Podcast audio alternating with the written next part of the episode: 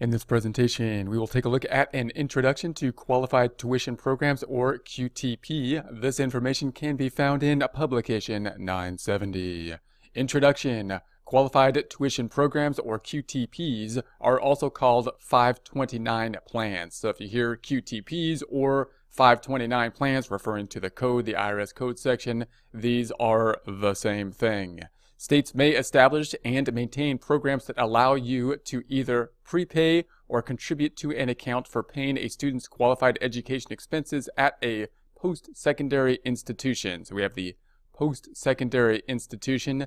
Eligible educational institutions may establish and maintain programs that allow you to prepay a student's qualified education expenses. So we may, ha may have the ability there then to prepay for the student's expenses. And that could give us some benefits to be able to prepay them uh, with regards to our taxes continuing on. If you prepay tuition, the student's designated beneficiary will be entitled to a waiver or a payment of qualified education expenses. You can't deduct either payments or contributions to a QTP. In this presentation, we will introduce Qualified Tuition Programs or QTP. This information can be found in Publication 970.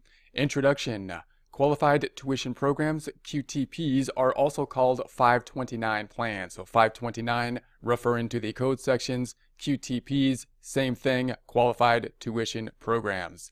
States may establish and maintain programs that allow you to either prepay, so we can either prepay or contribute to an account for paying a student's qualified education expenses. So that's probably the more common thought process that we would put money into an account that would be established with regard to a QTP type of account that then can be used for student's qualified education expenses, possibly expenses in the future. Back to the text. At a post-secondary uh, institution, eligible educational institutions, so that's going to be a key term, of course. What is an eligible educational institutions? May establish and maintain programs that allow you to prepay, so we have prepay, a student's qualified education expenses. Uh, so we could have an institution that actually allows us that prepayment ability. If you prepay tuition, the student designated beneficiary, so of course this prepayment is for a student, which would be the designated beneficiary, will be entitled to a waiver or a payment of qualified education expenses. You don't deduct either payments or contributions. So notice the goal here isn't to have a deduction on the front end. In other words, when we put the money into the QTP, we're not looking to do so in order to get the deduction on the front end. That's not what we're going to get. Unlike, say, if you're thinking about something like an IRA or something like that, we would put the money in to the account and hopefully get the deduction on the front end. Here, that's not the case. We're going to put the money into the QTP. The benefit will typically be when the money comes out of the QTP because then it shouldn't be taxed at that point in time. If there's any growth on it, then uh, it shouldn't be taxed at that future time. That's going to be the benefit. So either payments or contributions to the QTP. For information on a specific QTP, you will need to contact the state agency or eligible educational institution that established and maintains it. So notice we're going to the state agencies or the actual institution to get the information about the specifics QTPs.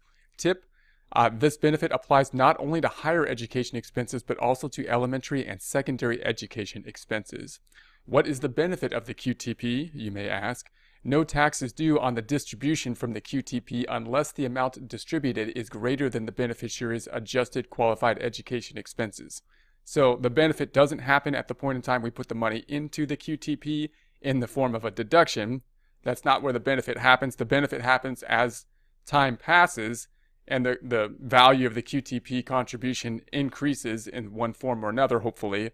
And then when the money is used for the qualified education, there's no tax at that point in time as it's drawn out. Again, you might say, well, why, why would it be taxed? Because it's my, you know, I put money in. Why would it be taxed? Because the value of it could have increased, and typically the value, the increase in the value is the thing that could be taxed as income and that's what could be the benefit. So that's our goal. So see our distribution is taxable later for more information. Obviously, in order for it to be a benefit, then it has to meet the goal, and that means that it's got to be paid for the qualified education expenses, which we'll need to make sure that we defined and are in accordance with as we make the payments out of the QTP. Tip even if a QTP is used to finance a student's education, the student or the student's parents still may be uh, eligible to claim the American Opportunity Credit or Lifetime Learning Credit. So you might be thinking, you know, there's so many educational benefits, they kind of overlap. We have some issues with it. And one of the big ones is the credits that could be there American Opportunity Credit and the Lifetime Learning Credit. So you might say, well, what if I have money in a QTP and then the you know they go to school and the money comes out of the QTP. Well, that's great, but what about these credits that could have a huge benefit at that point in time? Do I lose the credits because we took money out of a QTP to pay for the education? Well, not necessarily. You can look at coordinations with the with the Q, with the uh, credits that will be there as well.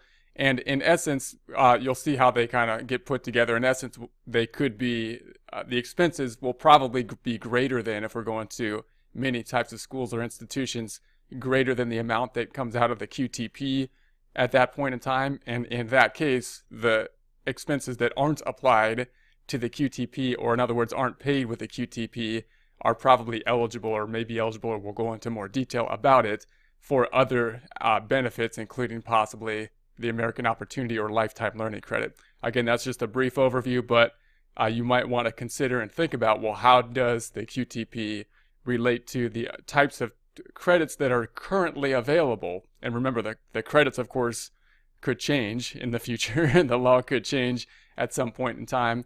But as of now, how does it work at the point in time uh, when the, the expenses would be incurred in terms of the money coming out of the QTP and then the other benefits, the huge benefits that could be there with relation to the credits for education and uh, we can look at the coordination of those items in future presentations.